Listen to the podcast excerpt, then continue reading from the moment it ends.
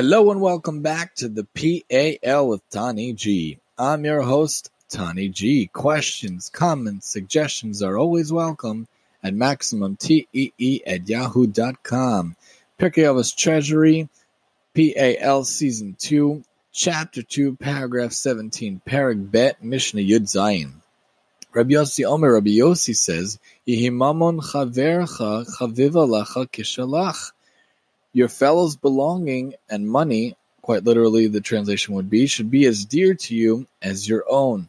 Vehatken atzmcha lilmod Torah. Apply yourself or prepare yourself also to study the Torah. She'enu Yerushalach, for it is not yours by inheritance. V'chol ma'asecha yeyu l'shem shamayim and let all your deeds be for the sake of heaven. What I love about Pirkei Avos is, is, if it, excuse me, is that it gives nice, practical, daily advice. It's not just moral teachings, it's not just ethical teachings, but it's really a guideline. The whole Torah, the whole Bible is really a guideline for life, but the ethics of the fathers, Pirkei Avos, really gives specific ways of how to go about your daily ideas and daily tasks in order to be better in the world and to train yourself to be better. So here we see that we got to be more more worried about our fellows' belongings than our own. Really, that we should be as we should be as worried about their belongings as our own, but really even more theirs than than ourselves. And we got to apply ourselves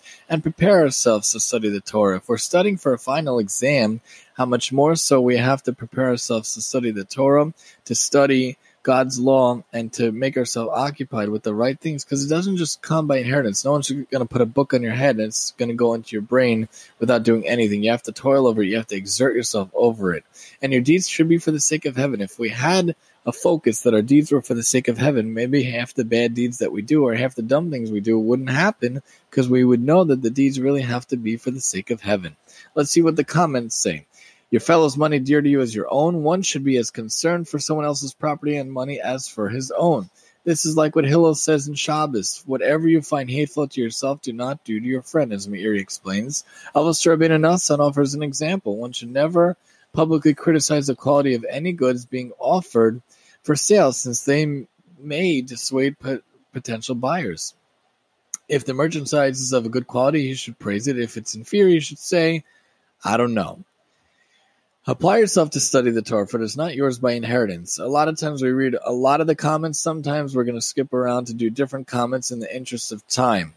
So apply yourself to the Torah, for it is not yours by inheritance. One must not delude himself into thinking that by virtue of the fact that his father and forefathers were scholars, he too will become a scholar, even without sweat and toil. It doesn't just come to you. It's not just going to get implanted in your brain. You have to work over it. You have to sweat over it. Success at Torah study is achieved only through the investment of personal effort. Unlike a monetary inheritance which is acquired effortlessly, Torah knowledge can be achieved only by those who actively seek it. As Rashi and Rav says, one may be blessed with towering intellect, yet without toil he would not succeed in Torah study. Meiri also explains with a message How many rivers have dried up? How many rocks have yielded water? Many people imbued with great natural talent did not utilize their godly gifts and spiritually dried up while others, ostensibly with limited abilities, have by dint of great effort made themselves into prolific scholars. Let's see what the other comments say. When it says She'enu Yerushalach, for it is not yours by inheritance, it seems to contradict the biblical verse which teaches that Torah is the inheritance of the congregation of Jacob in Devarim. The explanation is that the inheritance, excuse me, the, I just lost my place, sorry. The word She'enu Yerushalayim, for it is not yours by inheritance, seems to contradict the biblical verse, which right, which teaches that Torah is the inheritance of the congregation of Jacob from Devarim. Again, let's try that again. The explanation is that the inheritance of Torah, and I'm sorry for that, I apologize for that. The inheritance of the Torah is the property of the nation as a whole. However, every individual must be prepared to persevere in Torah study in order to receive his personal share in the natural heritage from the Tiferes Yisrael and Ruach Chaim and Sfas Emes. Beis Yisrael offers a different explanation. Torah knowledge itself is the heritage of the Jewish nation. However, one must apply himself to the study of the Torah. For it, the necessary preparation one needs to acquire that precious heritage is not yours by inheritance. One must exert himself in the preparation. See Rav Yonah above.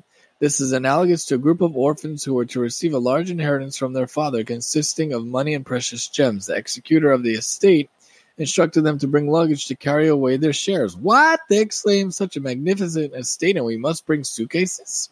Aren't there any among the items left us by our father? No, answered the executor. Your father bequeathed you a fantastic fortune, but he didn't leave you in what, even one basket or piece of luggage.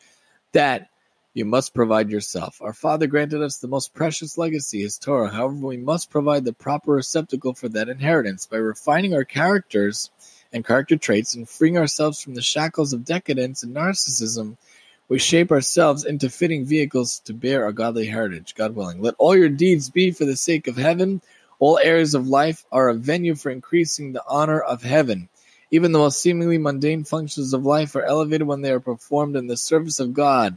That's why a lot of material things we make into spiritual. That's why we take the mundane and we elevate and we sanctify. We take wine, we take grape juice and we make blessings on it and we sanctify it. We take common things and we make it sanctified. We take interpersonal relationships and we make it more holy through all the laws and all the things and we take even the marital relationship and we make it into a much more holier things with the cycle and laws around that also in this clause we are charged to let all of our deeds be done for the sake of heaven even the common everyday practices of eating and drinking which should be elevated from a biological need to an exercise in preparing a healthy body to fulfill the will of god as rav yonah and rav explains and rambam extends this dictum to all areas of life. Even activities that generally are viewed negatively may be harnessed for a greater goal. For example, levity, while generally frowned upon, can be used to put people at ease and in a relaxed frame of mind, thus allowing them to concentrate on their Torah study and mitzvah performance. In this fashion,